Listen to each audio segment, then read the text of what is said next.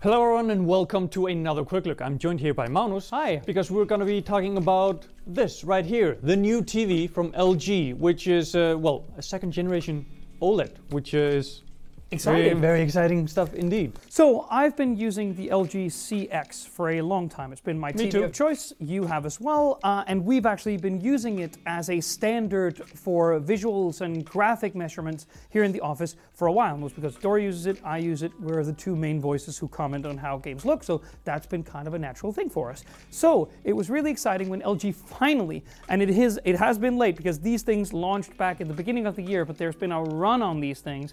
We finally have an, an OLED Evo here. And the reason it's called Evo is actually both exciting and really unexciting at the same time. But it's both actually in complete sort of awe of LG's market position that we're saying this because since LG introduced their first generation OLED panel, I think in 2015, not a lot have actually changed because the panel has been so good that while uh, competitors like Samsung have continued to innovate, creating better and better QLEDs in order to catch up, LG hasn't really had to do much at all apart from improving design, speakers, ports, all of these different kinds of things. Selling it to other manufacturers that then all they need to do is better processing. Exactly. So they've been making a better alpha processor every single year, and they boast better color gamut coverage and calibration, and they've been giving us HDMI 2.1 ports on the latest couple of models on all ports. Thank you for that, LG. So the point of the matter is that now they feel like it's time to introduce the second generation of their OLED technology. They call it OLED Evo. And OLED Evo is essentially really, really simple. While the general composition of the panel don't change all that much, every single um, uh, LED on an OLED panel is its own singular light source, meaning that doesn't need to have any backlight. So, but the thing is, there has been some criticism of LG's use of the OLED panel because they can get rather dim. Because when there's no backlight, there can't be the same light output through the panel. So, so they've been able to do you know better contrast, better black levels, Yeah, but lower nits. Yeah, exactly. So that's also where QLED has really shined because they've just been doing 2000 nits, like completely burning your retinas with peak brightness. But with LG OLED pan OLED Evo panels, they've been able to increase the individual luminance, the individual brightness of each pixel in the frame. So what that means is you should have better um, color gamut coverages. So this boasts 100% DCI-P3, m- way more than 100% sRGB. So you could essentially edit videos and photos on there and be pretty sure that it comes out right. At the same time, they boast delta E values or deviations of less than two, meaning that again, you should be able to do serious photo and video work on this thing, which just adds to the versatility of LG's OLED, uh, panels already. Because Or, or watch a film in filmmaker mode and see it Exactly. exactly as intended. Or Yeah. watch sports with all the enhancements turned on. Yeah, and- exactly. And feel like you're there. So that's really, really cool. And one of the, like, again, you get all of the good things about an OLED panel. And I think we've spoken a lot about LG's OLED panels in general. And I don't think we need to repeat that. We've done a number of quick look videos on these TVs throughout the year. So the, the, the, the immediate, like, advancements in OLED technology, go watch some of those videos. The point of the matter is that Evo should, should really increase the luminance of the panel, the nits peak brightness of it, while maintaining really strong color gamut coverage throughout. You still get all of the same great other stuff though. Yeah, I was just about to say it'll be interesting to see once we, you know, run it through a rigorous review Yeah. test as well. Yes. To see if uh, the Evo also battles another thing that has been uh, a little bit of a downside on OLED, Right. and that is burn-in. Sure. Because you only have a singular light source for each pixel, Mm-hmm. they tend to dim, and so to then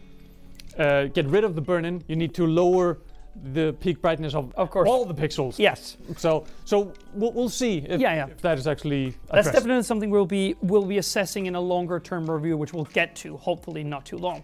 But the thing is, there is still a number of cool things that you get in an LG panel, regardless of whether or not it is LG OLED Evo or non-Evo, for instance. So you get, I think, four um, 4K 120 hertz HDMI 2.1 ports, which LG, like Samsung is just catching up now, but they used to do one HDMI 2.1 port, meaning if you have an Xbox Series X and a PS5, well, you're going to have to hot swap them, which is kind of dumb. So that is really, uh, r- really annoying as well. So the other thing is obviously, yeah, as I said, color accuracy, the contrast and deep black levels of an OLED panel, and the new Alpha um, 9 Gen 4 image processor should be much better at upresing SR uh, um, uh, lower res content. If you're still watching 1080p content somewhere, you know, all grace to you. But you know, again, That, that, be, that DVD collection. yeah, again, that should be much better. Um, and also, we haven't really gotten to why this is special and why we're taking a look at it, and that's because this is not a C1.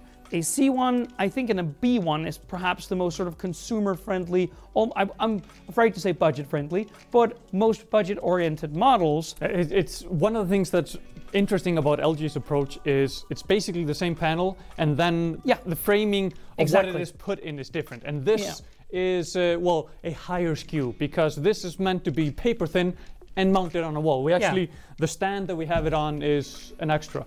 Exactly. So maybe we can we can show you through B-roll essentially, but yes, we got the desktop stand, which is extra because when you buy this G series TV, which is called Gallery, and there's a good reason for that, it comes with a flush wall bracket, a mounting bracket for the wall, because you're meant to have it hanging like a picture. But that does not mean that it's like the Samsung frame, where it kind of has to emulate a an a, like a, a painting with different software initiatives. No, this is just that it hangs really flush and is really thin because if you are buying a C1, you get a really thin top of the panel which is only about the glass and then you have the actual processing and the rest of the TV The- the little in a thick plastic box at the Baby uh, got back. yeah, exactly.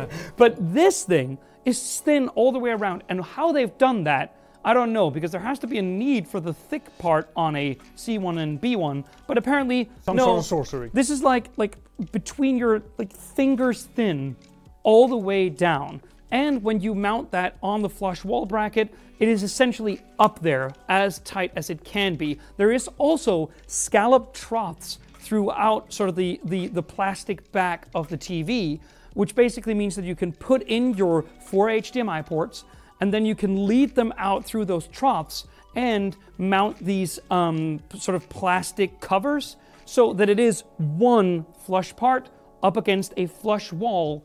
So that really means that it should be like the most seamless integrated TV into your home that almost money can buy. Yeah, and I also just want to stress one more time that we're not talking about something like the uh, the, the Samsung frame, No. where it had a separate box Exactly. where no. you plugged everything in and then a cable up to the panel. It is all built into Yeah, yeah, yeah. the actual. There's TV. no separate thing. All of the HDMI ports are in there. They're just, you have to mount every HDMI port, lead them out, and then, for instance, gather them up in a, uh, you, you, know, you can get these little cable sit backs or something like that. But the point of the matter is that you can make this look really seamlessly integrated in a way that a C1 or a B1 really can't. So that is actually why you are investing in something like the G series because the panel is the same. You get the same OLED Evo panel by purchasing the much cheaper B1 or the C1, which, you know, that makes a harder case for this, but it makes a much better case as LG as a consumer friendly manufacturer, I would say. Yeah, in, instead of having features that are locked off or or only available in the higher end models, Exactly. they're all high end models. It's just a question of, well, how do you want it to look? Yeah, how do you yeah. want to integrate into your living room? And Yeah. And exactly, and you get all of the same cool stuff all throughout. So G-Sync and FreeSync and HDR10 Pro and VRR and ALLM and eARC ports for the newest soundbars with Dolby Atmos and all of these things. You get them throughout. All you're paying extra for is the way that this is manufactured and the thinness and the tolerances, which means that it can hang so flush as it can. So I think you can already hear that we pretty much really like what LG is doing already, and there's a good chance that we're really gonna like this. And I wouldn't personally really recommend any other TVs other than LG TVs. I just really like them. That's basically the whole truth. So we're gonna go review this thing now. I'm gonna tell you much more about it in the weeks to come. Thank you so much for watching. See you on the next one.